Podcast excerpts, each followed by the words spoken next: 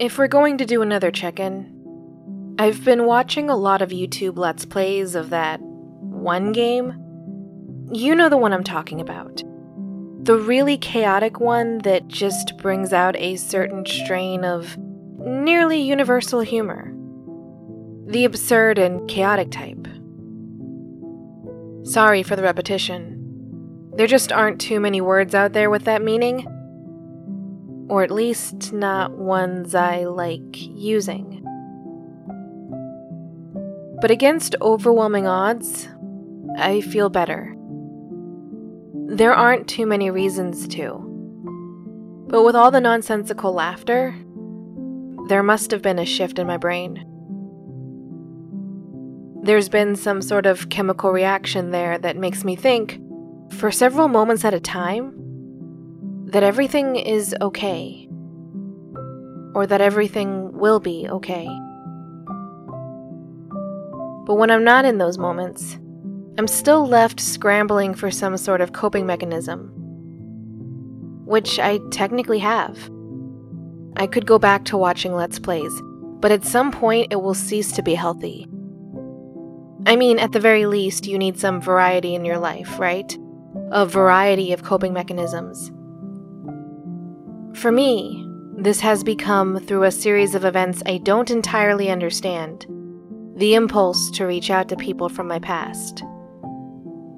I'm sure there's part of this impulse that's really just me taking stock of all the people I've known in my life to see who is alive and who's well, who's gone?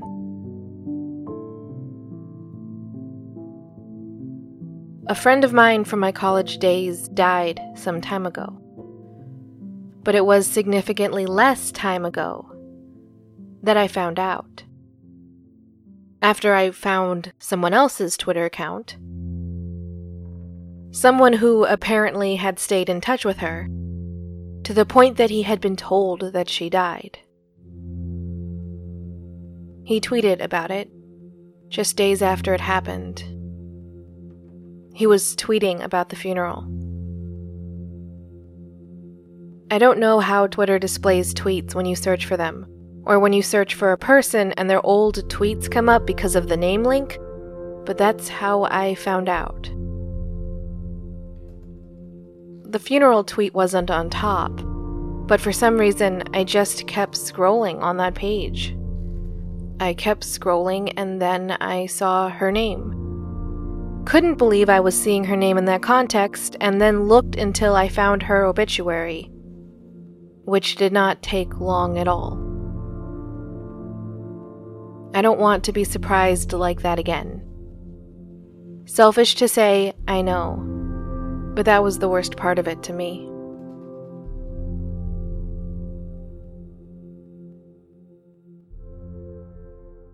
There was a period of mourning for the general's daughter that was appropriate both for her status and for what her status could have been. But once that mourning period passed, the palace pretended that she never existed. It was for the best, the king would say in private, and it helped that her parents were sent away. For their own pleasure and rest, it was said. That was a bit of the truth, yes, but it was more complicated than that. The general and his wife were grieving and did not want to be around anyone.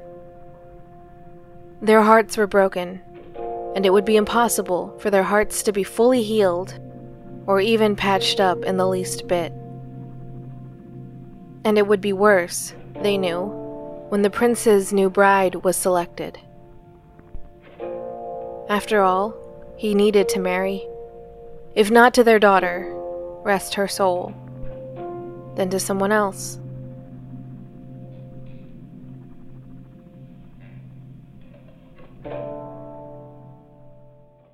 For some reason, the group of people I've focused on most during this reconnection period has been my teachers.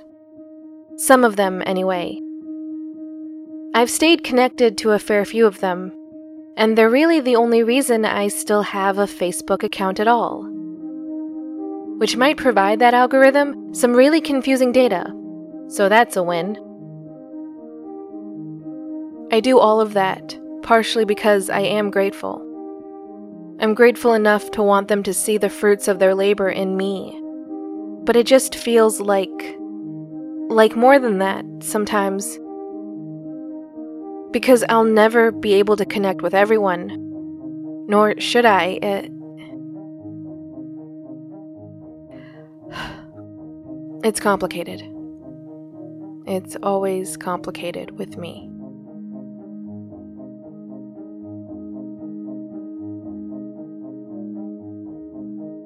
Sometimes I wonder how the gifted duckling is doing. I mean, she was my teacher in many ways. It shouldn't be controversial to say that she's technically a teacher of mine. I guess it. Well, it feels like a hair split to say she wasn't. I think sometimes the context really shouldn't matter with certain words, but the idea of teacher is heavily steeped in a certain context. But what do I know? She was kind to me. She was kind as a general rule. There is an insufficient amount of kindness and goodness in the world, so maybe I really just want to keep stock of it all. Maybe I just need some sort of assurance about where specifically it is. Maybe that's what this is all about.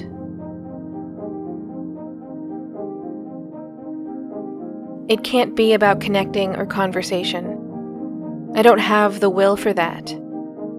Not now, and in some ways I never have.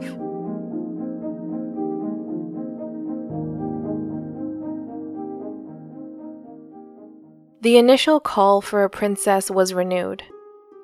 Messengers went far and wide searching for a suitable young woman one who was willing to come and tie herself to a rather insignificant throne.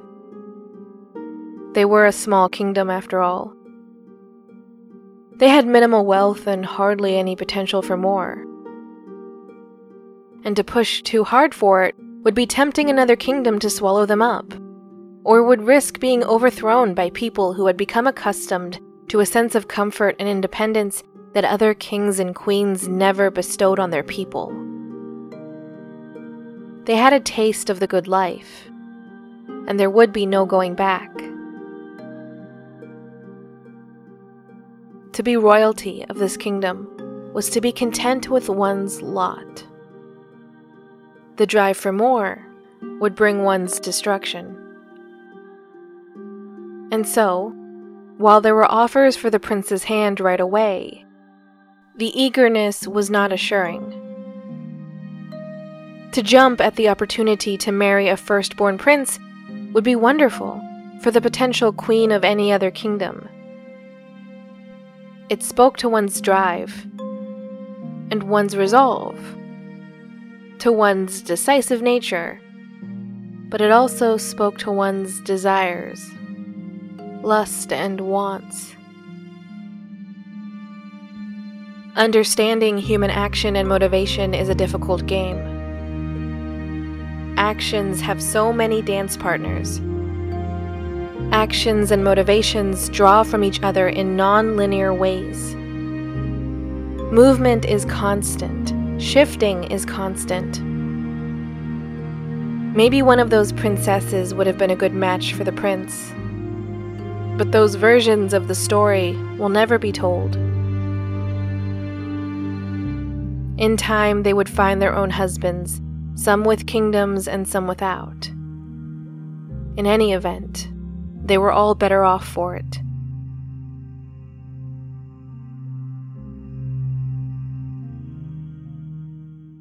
The gifted duckling learned how to read my reactions to the words she offered up. Now, whether this had always been the plan or not, I don't know. It depends on what she knew when she started this. And I won't pretend it wasn't impossible to figure it all out. It never had been. Never is. It has come up since then. Someone has pieced together my past despite how many years removed I am from it. Back then, everything was fresher. Then again, maybe the gifted duckling did not have the skill set to do it. The set that I thought she did. She certainly didn't have the skill set of the Queen or anyone on the forum. But that doesn't say much.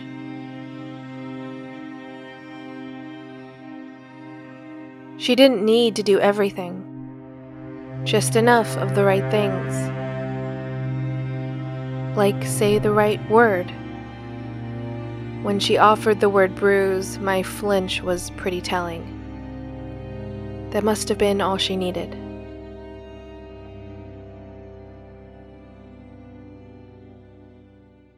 In the year of our pandemic, following someone around isn't all that possible, is it? Or at least it's super ill advised because of the risks you are taking for your own health, and in some ways it is completely unnecessary. I hardly leave my new home, and I'm locked in a lease for some time. The Queen knows where I am. She doesn't need to come looking for me, and part of me doesn't want her to. But part of me does if only because I want someone to be there, watching me. Maybe she couldn't help me, but she did care, and that was more than most. In fact, that was the only defense I had.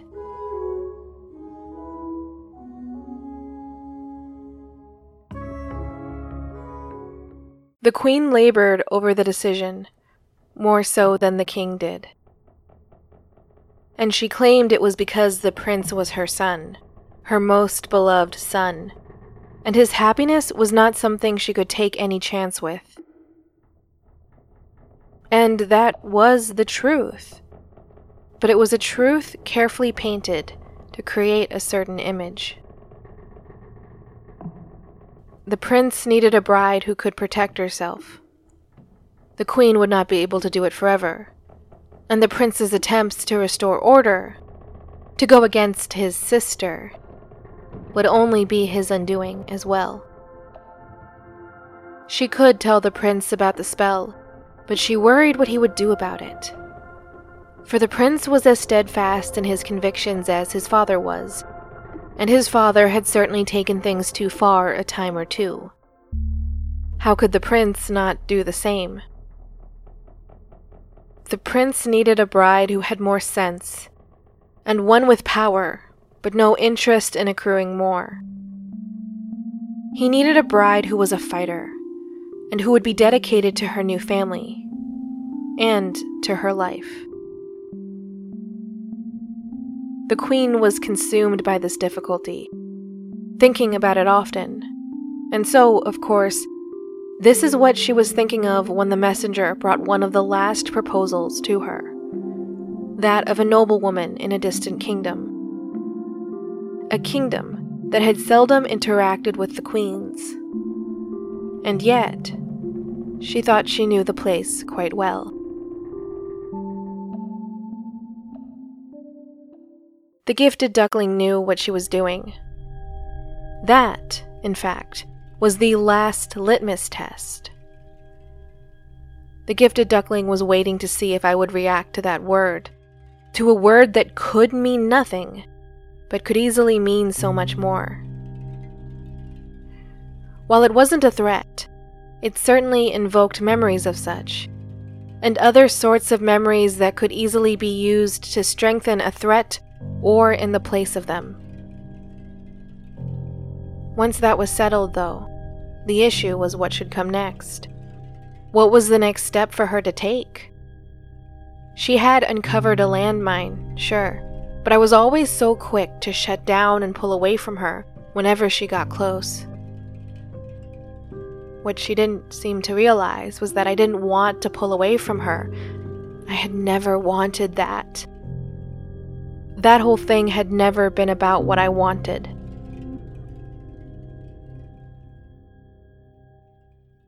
The queen approached the king in due haste. She had to. It was high time their son got married, is what she said to him.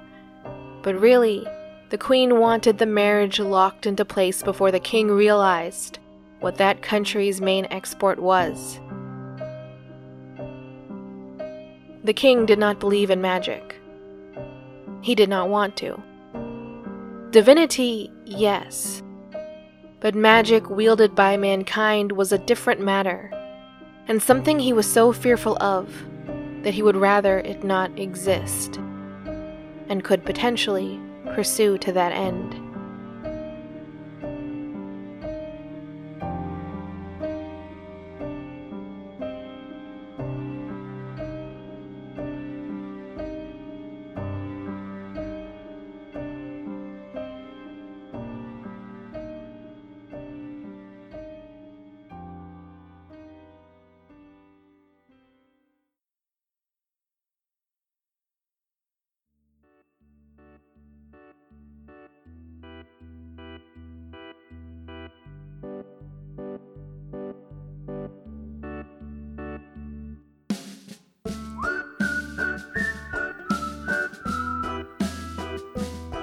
Aishi Online is a production of Miscellany Media Studios.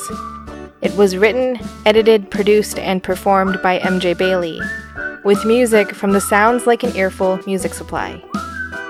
If you like the show, please consider leaving a review or posting about it on a website that might not be around in five years. Make the post vague and somewhat mysterious, but still compelling if you want. Up to you.